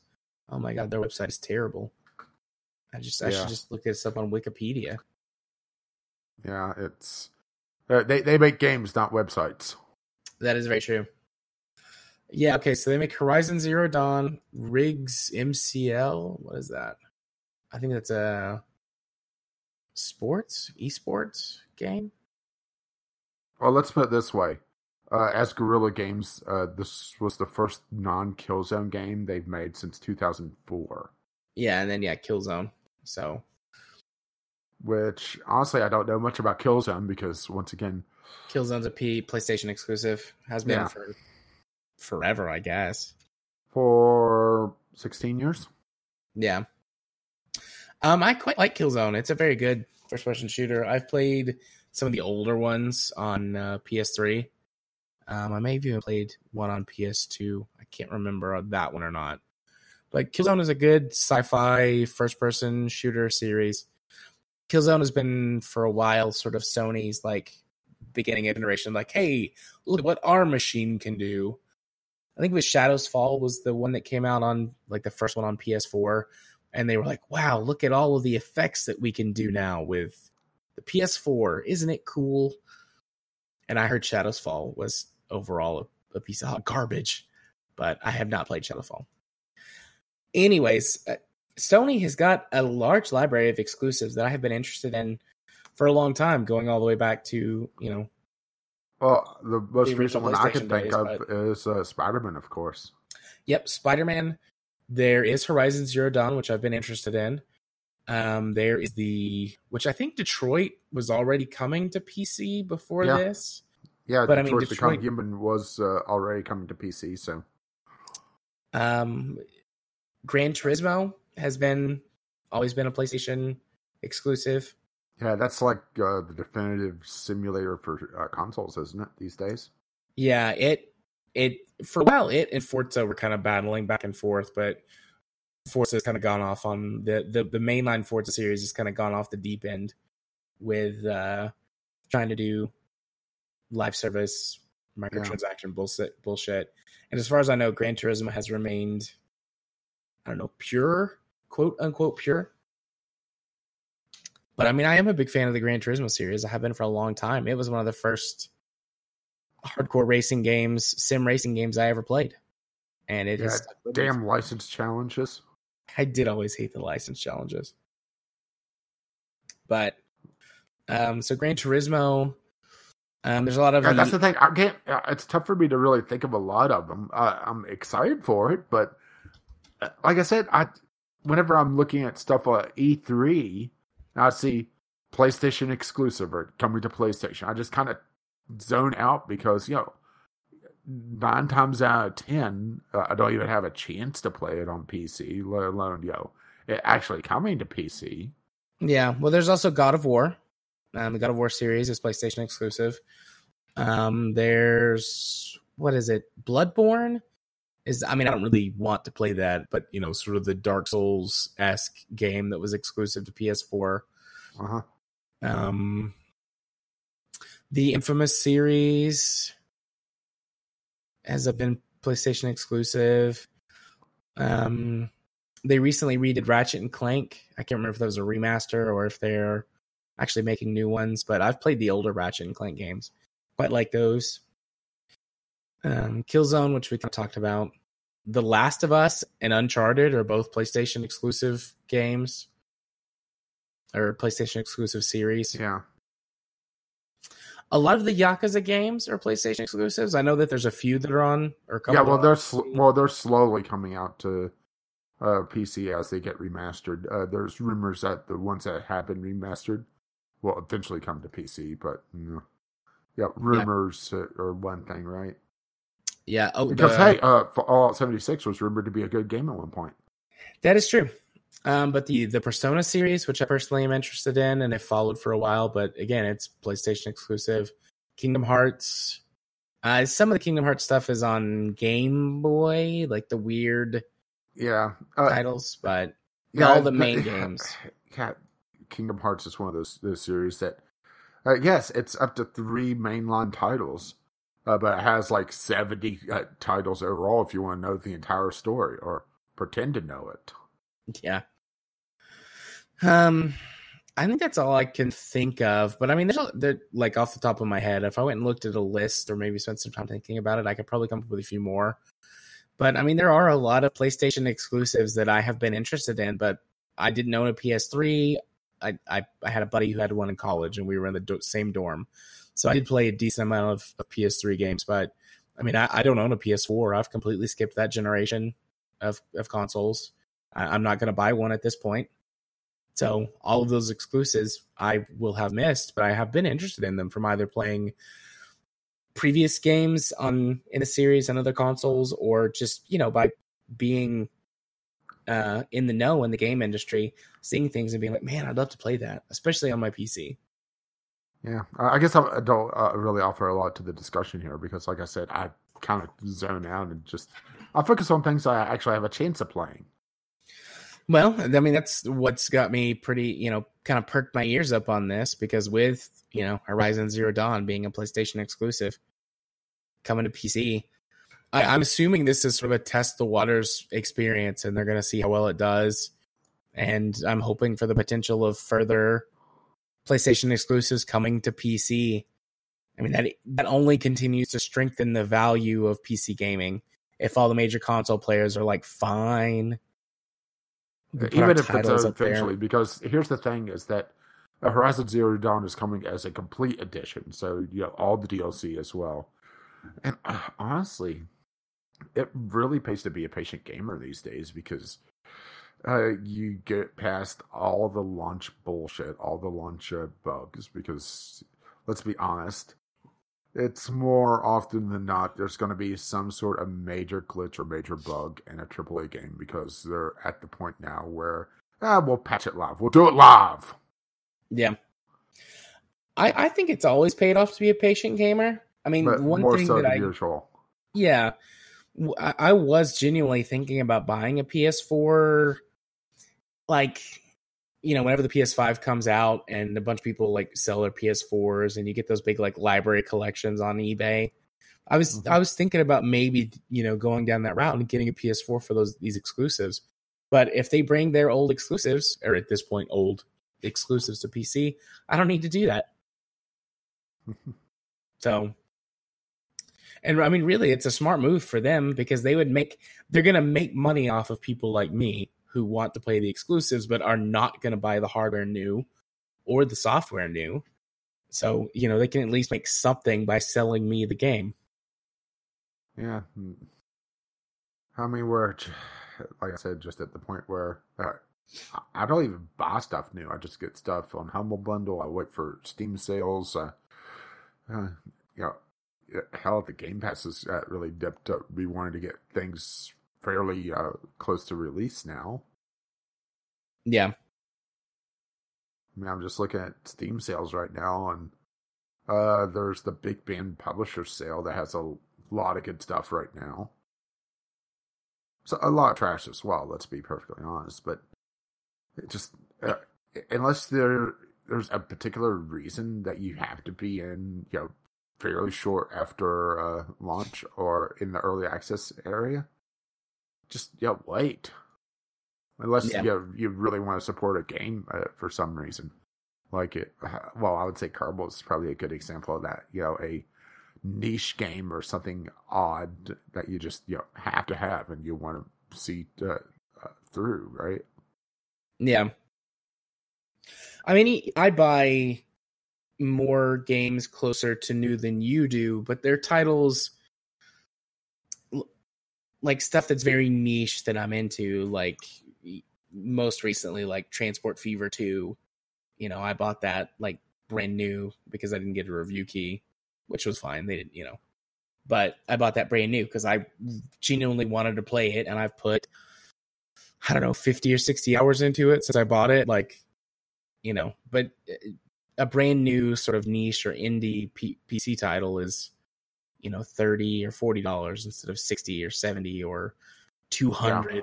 depending on you know what special edition you want to get. So. Yeah i'm just scrolling through my steam uh, purchases and i'm trying to find the last game i bought at full price. And i'm not seeing it. Probably the last game i bought at full price actually was battletech because I still got a discount on Transport Fever 2 for owning the previous one. Yeah, I guess Battletech would be it for me as well. Because there's. I'm just kind of scrolling through, like I said. Having some fun with it. Yeah. I guess Battletech would be it for me as well. Which, that was even full price. That was. Well, we got it uh, the day of release, so we still got the pre order discount but the reviews were out and we were able to download pretty much instantly. I remember source correctly. Yeah. Let's see.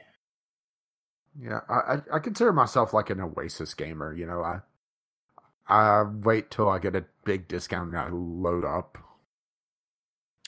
Yeah, I used to do or, that a lot more, or do humble bundle that sort of thing, or uh, honestly, uh, uh, the uh, Twitch uh, Prime stuff uh, has been pretty good to me.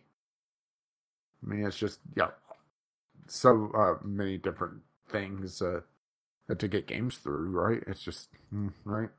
Yeah, I'm I'm looking too at my history, and it's like a lot of like stuff during Steam sales. A lot of stuff during Steam sales. Transport Fever 2 pretty close to full, but yeah, it's been a long time since I've bought a brand like a straight up brand new game, even without any kind of discount on it at all. But I mean, I have more recently, and I, I think I've talked about this on the show before. I know I've talked about it to you. Like more recently, I've been like, I just have so many like junk games in my library that if I really want to play a game, I'm willing to spend more money on it because I know I'm gonna play it and enjoy it. And so I've done that a bit more the last uh last year or so, last couple of years. I've been yeah. doing good on my uh beat at least 12 games in 12 months so far. I've beaten 3 and we're in March. So I'm I'm ahead. I've beaten 3 games so far this year. Game Club kind of helps because stacking stacking was pretty easy to get through. Yeah, uh, I wouldn't say it was easy to get through because well, towards the end. Yeah, it, it, was quick but not easy. Ugh. Yeah. Um, but yeah, I think that probably uh, fairly well encapsulates my thoughts on this topic. Um, so our second news topic, AbleGamers 2020 pay to win charity community tournament is coming up. Yeah, um, this is kind of funny.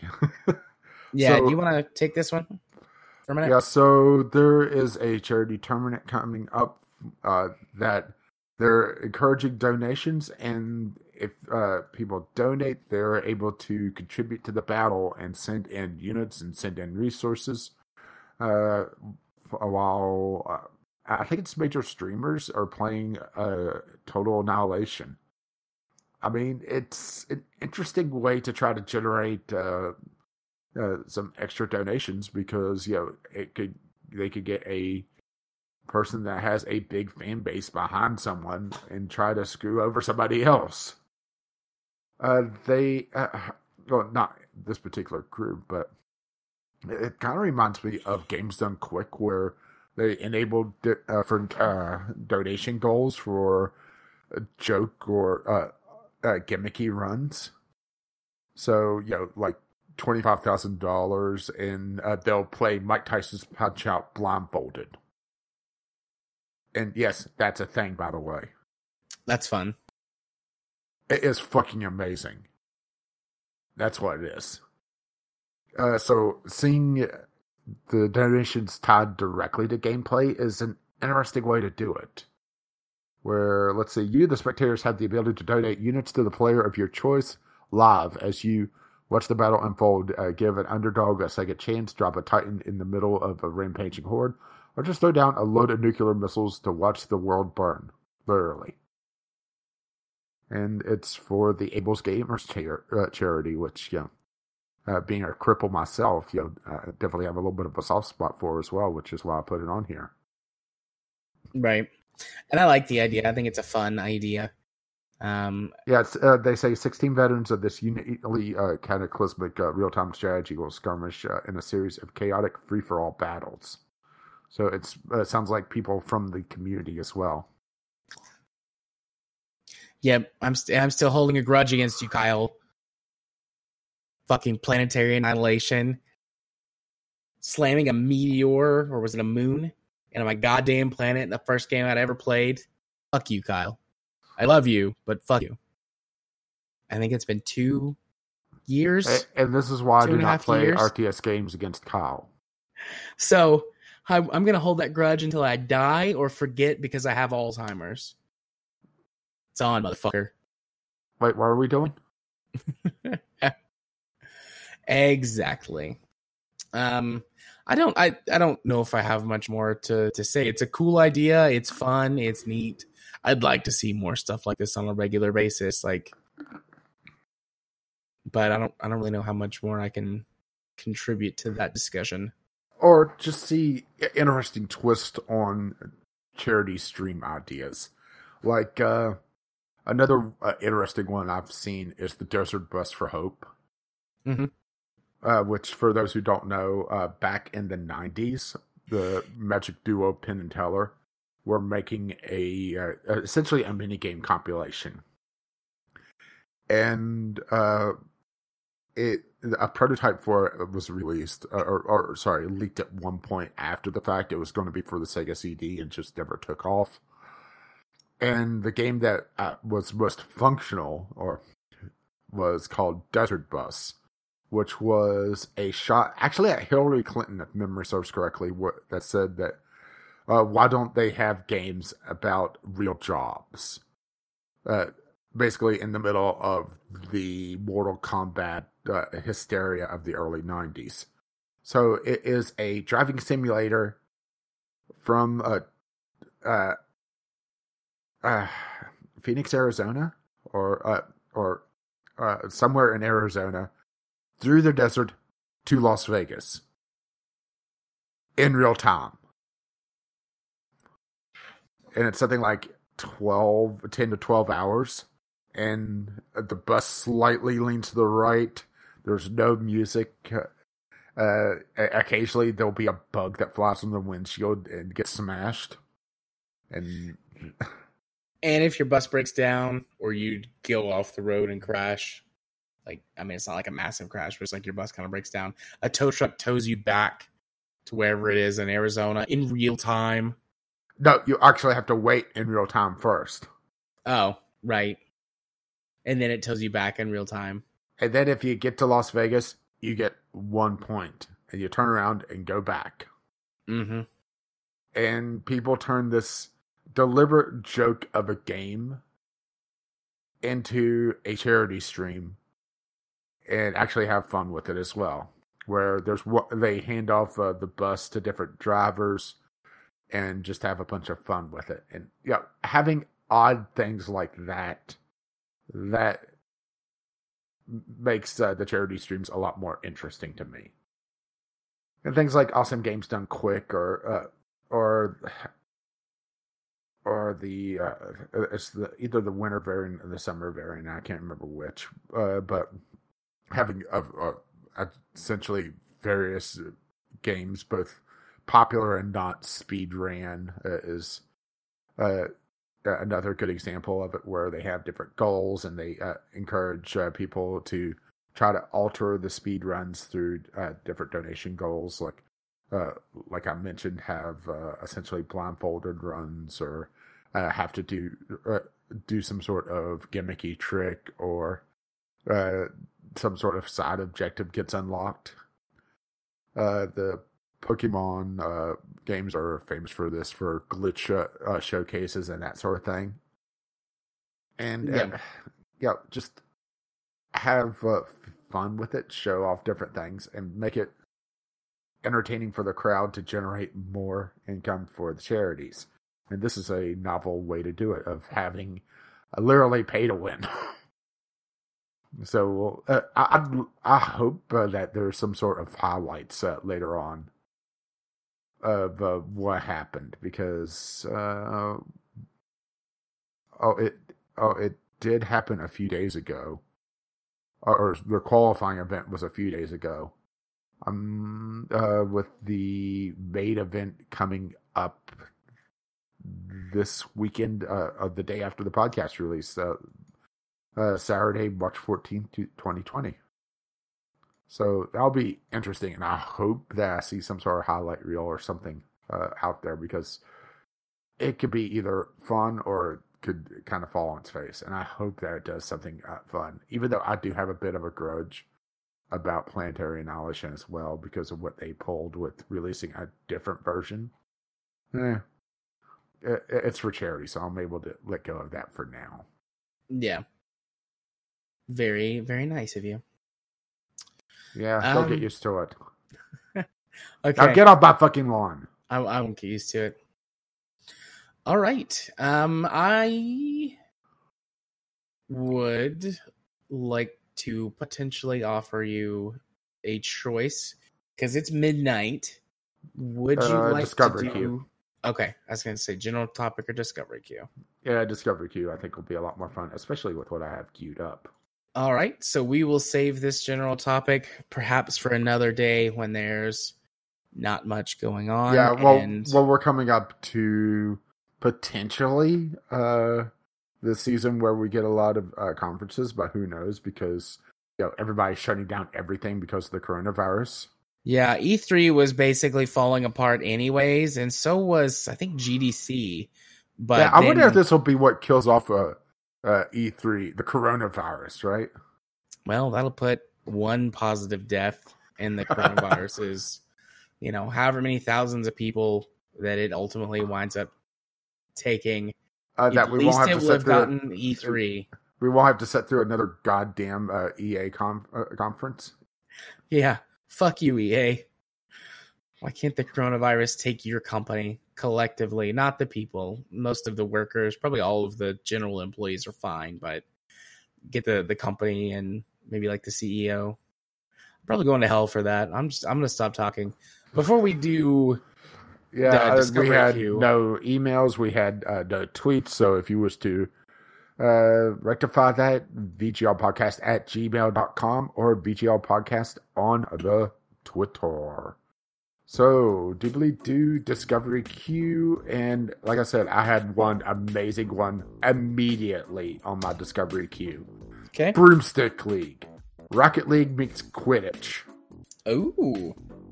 This looks fucking amazing, and I hope that it gets a player base because it's early access right now. It's not quite Quidditch; it's just literally the Harry Potter esque uh, uh, theme on Rocket League. Uh, but looks like it's a little bit more offensive than what uh, Rocket League is, with uh, wizards be able to shoot uh, spells at one another and be able to uh, essentially Harry Potter esque uh, fly brooms around. It looks, like I said, amazing, but does it have the player base? Because it released five days ago, and this is the first I've heard of it. And you know, I would think that you we would have heard something about this, right? Yeah, I haven't hadn't heard anything about it until you just mentioned it. here. Yeah, it it sounds looks like neat. yeah, it looks like there's a player base issue right now, but it's also early access, so who knows? It- it's, Yeah. it's interesting. It's very interesting. I mean, watching some of this, uh, the gameplay is fucking cool. Well, speaking of fucking, Oh boy. I got a game called Cloud Meadow. I'm just reading this. Equal parts farming simulator, RPG, and visual novel. Cloud Meadow is an erotic game about learning to work with monstrous allies in order to build a new home and explore uncharted lands. So, like, oh, now, okay, I'm gonna remove the link because of nudity in the screenshots. I'll let you go look at Yeah. that. I missed, Yeah. I missed a couple How, of them. how- how did you miss that? Well, I mean, um, the giant orc tits were fine. Though it it went past the one on the sofa, and then there's another one where the breasts are exposed. Oh no, sorry, that's that's full on sex. So, uh, let's see. I'm hoping for like a combination of like a little bit of like Stardew, because there's like what looks like some farming, although you know. I don't know how in depth it's gonna get, but a little bit of Stardew, a little bit of like uh, a JRPG light, and then visual novel sexy time. I'm all for that. All for those things. Well, I got uh, another visual novel, not as sexy, but kind of interesting, or at least I would consider this somewhat visual novel esque. Murder by the Numbers. Solve pixel puzzles to find clues with uh, some visual novel aspects in between. Uh, so it's a Picross to unlock clues to be able to try to solve murders in, I believe, Los Angeles. Yeah, Los Angeles in 1996. So interesting, and also looks like a bit of a sci-fi twist on it as well. So interesting combination of things, huh? Yeah. Um I mean, hey, it beats uh, the uh, hidden puzzle uh, or hidden uh, picture things, right? yeah. So I got Garfield Kart, which is uh Mario Kart style Yeah, it's not good. racing with uh Garfield. It's got very positive reviews. I, are Because they it- reviews? Yeah, it it, it basically was bad uh, was a bad Rex for a time. Gotcha. Yeah.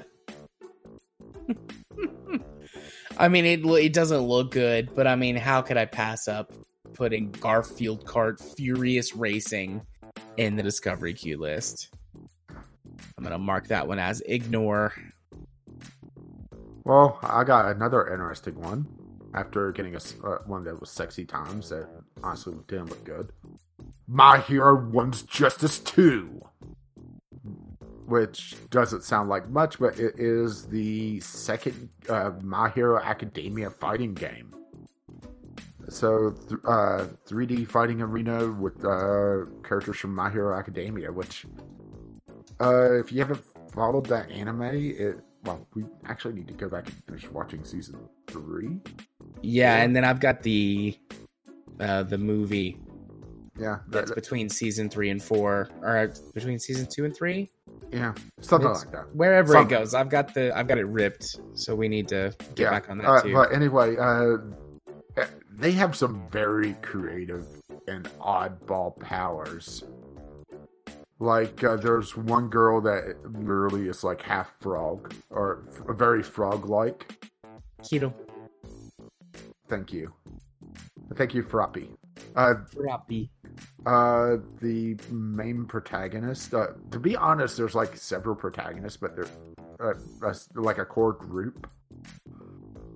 Uh, the uh, uh, main character uh, is uh, essentially becoming like Superman esque uh, as his powers uh, manifest. Uh, not yeah, full on Superman where he has literally any power he needs, but uh, yeah, super strength, super fast. Uh, but he also is very Batman esque, where he uh, thinks things through and uh, is constantly planning. Uh, there, there's a lot of interesting characters, and I really recommend at least going to check out the anime. And if you're a, and if you're a fan of 3D fighting arenas, check out this. Uh, well, at least the first one. The second one's not out yet. Yep. So Um, okay. So I got State of Decay 2 Juggernaut Edition, which a few months ago I played State of Decay 2 on Xbox Game Pass. This is uh, it's coming to Steam, and it looks like just reading through this that it has all of the DLC. It's like it's you know like like a gold edition or game of the year edition or whatever. They're just calling it the Juggernaut edition. It looks like it has the DLC and then it's added some other stuff like Chinese language support, which apparently wasn't in it. Um, and it's talking about like some different stuff for new players um, that isn't in the other version. So I don't, know what that is, but I mean, I I liked State of Decay 2. Um, you, could go back and find the episode to listen to that if you want my full thoughts on the game. But in general, it's a just a straight improvement over the first State of Decay. Very good, very enjoyable. Um, definitely worth a buy. Um, looks like it's going to be thirty dollars to get it, and for all the DLC, I think it would probably be worth that. Um, it can certainly be enjoyed in multiplayer, but I played it entirely in single player, and I feel like I got twenty five or thirty dollars of enjoyment out of playing it on Game Pass. So, Game Pass does not have all of the DLC though, so that's kind of the difference in the two versions. If you want everything, you might want to buy it on Steam. If you don't care about that, but you want to play it Game Pass, super cheap, my friends, super cheap. All right. Okay, I got Victory Road. Victory Road is a boxing simulator that uniquely puts you in the role of the coach, not the boxer. As a coach, you the fate of your boxer's career and potentially his life is in your hands. So, uh, sort of Punch Club esque, but looks like they're actually making it kind of fun. Uh, I know that sounds you know horrible of me to say about Punch Club, but Punch Club was either very grindy or super easy, depending on what uh, mode you're playing in. And this year, uniquely playing the coach and not the boxer, so you're on the sideline yelling advice instead of trying to set up a strategy or or uh, setting a set strategy. Uh, it's an interesting uh, take on it. It's in early access right now. It's nineteen dollars, I think. Uh, it's a little hard to read that uh, the crossed out because it's on a release sale. Um, but they've been working on the game for over three years now, and looks interesting. It has sort of this late uh, NES, early SNES uh, feel for it uh, graphically. Mhm. It's kind of interesting, like I said. Uh, it, it, it's, it, I think it's the fact that Punch Club was kind of a disappointment because they focused so much on being almost mobile esque in its gameplay that having uh, something that could be a little bit more simulation esque, where you're having to worry about uh, the nutrition as well, working on uh, uh, exercise routines and stuff like that, where it's more of a focus on gameplay over story narrative. I would say it's worth checking out at least. Cool. Uh, my next one, Iris and the Giant. Um, it says it's a fusion of CCG, RPG, and roguelike genres. So I don't know if that sounds good or like a mess to you, but it's got a very interesting, unique art style. It feels very like uh, what's the ancient culture I'm reaching for here? So South American, like uh, Mexica Incan, or Incan. Yeah. Um, I've never seen anything like this. I'm, there Yeah, might be games out there that exist, but I've never seen anything like it. Looks very cool. Um, so it looks interesting. Uh, it's 18 bucks. Deluxe edition is 20. It comes with a soundtrack. Okay, I'm going to put a battle royale game on here. Uh, Okay. It's a free to play battle royale game, but it's essentially a bomber man battle royale game. Okay. Bomber Grounds battle royale, where you're playing bomber men, bomber people, and you're trying to just survive uh, to get the victory royale or whatever. I mean, eh, it's an interesting take on it. We've uh, seen battle royale out the wazoo, but eh, yeah, I haven't seen a Bomberman one, so that could be interesting. But we don't really see a lot of Bomberman stuff these days, do we? No, which is sad because I really like Bomberman. I think there was one game that was basically Bomberman called something like Bombing Bastards or something like that. Yeah, I kind of remember that. I mean, looking at the trailer, it does have a very Bomberman esque feel, and it looks like instead of a closing ring, essentially the world's kind of dropping away one t- uh, ring of tiles at a time. Mm-hmm. And yeah, that's definitely Bomberman uh, gameplay. So yeah, free to play? It is. Yep. I might free to play. Uh, I said free to play. So oh, I, I missed you saying that. I might check this out. Maybe. Yeah, I don't know. Uh, I don't. I've never encountered this uh, uh, developer before. Giant Duck Games. I I have said before that I don't think that battle royale is necessarily like it's a genre. It's a tool that can be used to. to yeah, uh, the thing is, it's, uh, it's been it's, done very lazily. It's basically yeah, it's been done over and over again on third person and to some extent first person shooters, and that's it. But the battle royale games that I found the most interesting are ones like whatever the Tetris one was, Tetris uh, Effect, or yeah, uh, t- uh, I know what you're talking about. Uh, uh shoot, I'm blanking on the damn name of it. It was a Switch exclusive for a long time, and I think it's gone mobile. Yeah, I didn't know that it got mobile. I have to check that uh, out. But I think it did. But the Tetris Battle Royale game was really interesting and a unique kind of take on it. Tetris 99. Tetris 99, okay. yeah, this... I mean, technically Battle Royale, but not, uh, kind of. Yeah, I mean, it, you know, I think that you need that that like with many things that become genres, we need to broaden our definition of it a little bit. Yeah, but you know, yeah, and it is going mobile. They said that a beta was supposed to be available last year, but I never heard about that. Uh, but they also changed the name to Tetris Royale, so I'm not sure if that's the same one. Gotcha. Uh, um, Tetris Battle Royale is coming to mobile, and it's not Tetris 99, so it's a different one. And Tetris Royale is on uh, Google Play right now. Oh, I'll have to.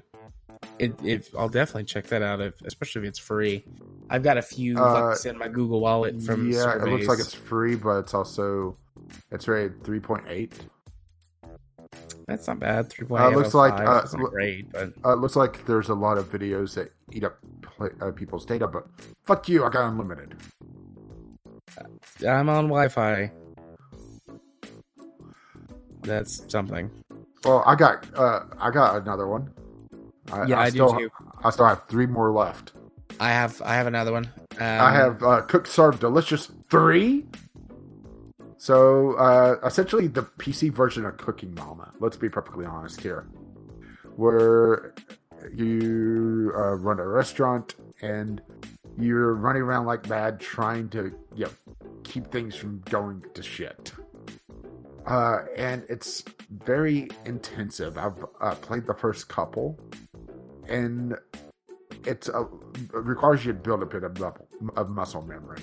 So like uh, hitting K for ketchup, M for mustard on uh, for fries or hot dogs or whatever.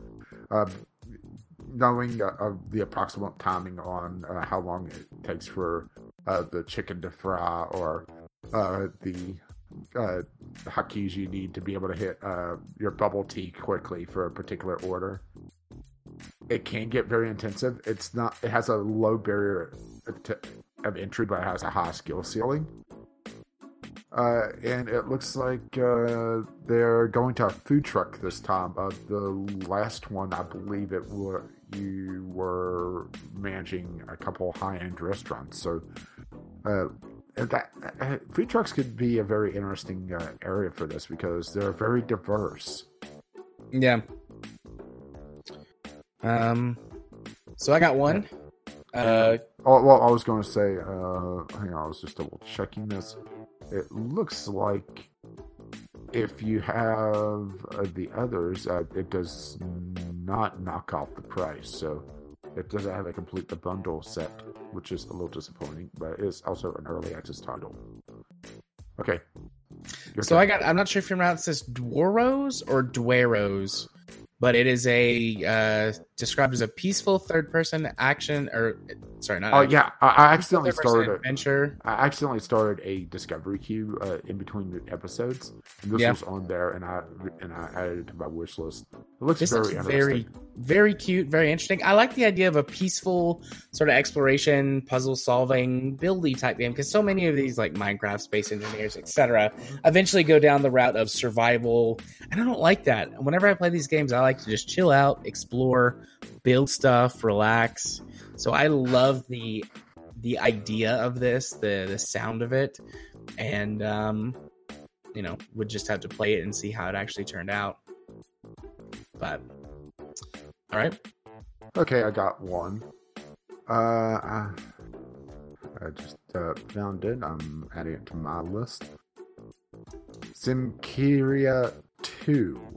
This uh, looks like it's in the same uh, or the in the vein of another lost phone, where you are looking at stuff on a phone to try to solve a murder, along with uh, police files and just random cat pics as well.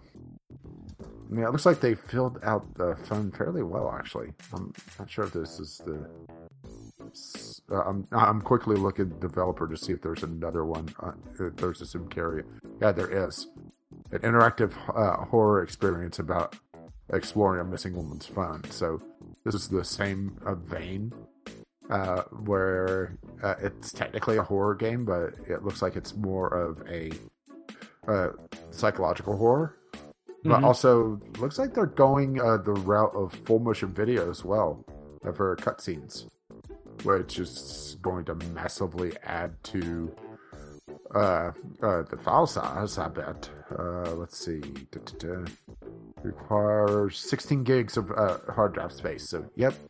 For simple ga- uh, for a more simple game like this, yep, that is definitely adding to it. So I got another one. I only But have uh, one well, well, well, well, I was just going to say, if you're uh, a fan of uh, these kind of more oddball uh, horror titles or discovery titles, or liked uh, another Lost Phone or that type of game, eh, it looks like one to check out. Okay, your turn. All right. Um. So I got another one. I only have one game left on my queue. So we'll Uh, my last my last one is uh, VR only, so I'm not going to do it. Gotcha. So this is Command and Conquer Remastered Collection. Um, I have been following the development of this game for a while now. They have remastered Command and Conquer One and Red Alert One, along with all of the expansions for the games. The, the the dev team that's been working on this, it's been under development for several years. If you're a fan of the Command and Conquer series, as as far as what I have have seen following sort of the progress of this, this is going to wind up being a must have. They've went back through all of the original development archives. They've got a lot of unused assets, footage, music that has been remastered, re-rendered where possible. They got as many of the master recordings um, of all of the FMV stuff.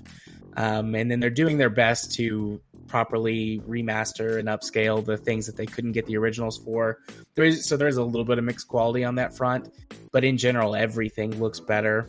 Um, the new remastered music tracks are great.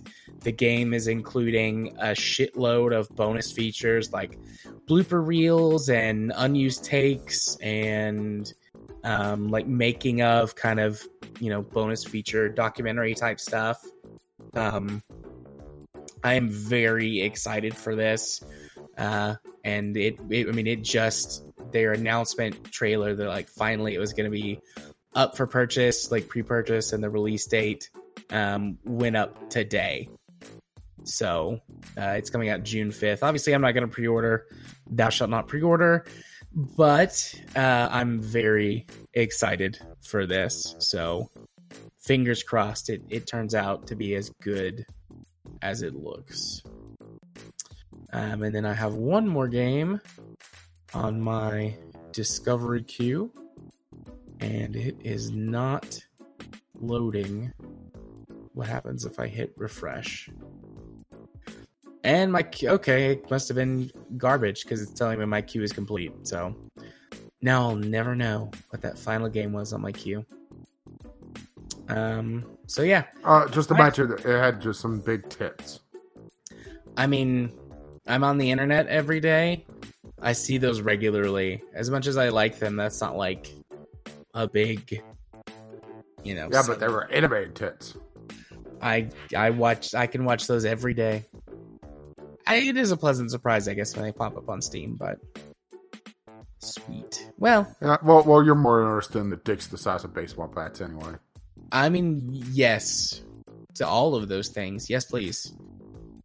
Big dicks, big tits, all of it. Planes fucking other planes. Hundred percent. Anyone who's curious, you just come ask me about that. We'll talk about it. I'll I'll let you in on my world of fetishes. But for now, that's gonna do it for us in the discovery queue. Hey Rage, why don't you uh, hit him with them socials?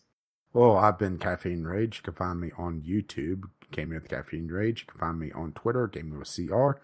Or you can be my friend on Steam, uh, Caffeine Rage over there as well. And you've been? Gaming Psychologist. You can find me on the YouTubes by searching for Gaming Psychologist, on Twitter at JMA4707, and you can be my friend on Steam by sending a friend request to JArthur4707. If it was to let them know exactly what episode of the podcast you're coming from, the password for this week is Apocalypse. Apocalypse. Especially if you've uh, been listening to the news lately and, you know, we're all going to die. We're Quick, all hoard all die. the toilet paper. Because, yo, that saves you from the uh, coronavirus, right? Toilet paper. Indeed. I might die, but at least I'll die with a clean asshole. There's a sentence I never thought I would say. There's a sentence, uh, uh, well, I, I would have thought that you would have said, honestly. Never said I've never said that before in my life. Well, there's a first time for everything. Indeed. Uh, and on that note, let's get the hell out of here. Once again, you could reach us, VGLpodcast at gmail.com with your letters, voicemails, game related topics, or just tweet them to us, VGL Podcast on the Twitter. Our lovely, lovely patrons are to blame for this absolute madness. You can find out more at patreon.com slash VGL Podcast. Or you just to find the show notes, or the RSS feed, or links to all our stuff. You can find us VGLpodcast.podbean.com or your podcatcher of choice. But if you haven't found us on a podcatcher or somewhere, how the hell are you listening to us? Let us know. Because that'll be an interesting one, right? That would be. Our intro and outro music is On the Ground by Kevin MacLeod, and our Discovery Queue music is Jubilee Dude by the same artist. You can find his work over at incompetech.com and As always, as his lovely music starts to roll across my voice. Bye bye now. uh, see you next time.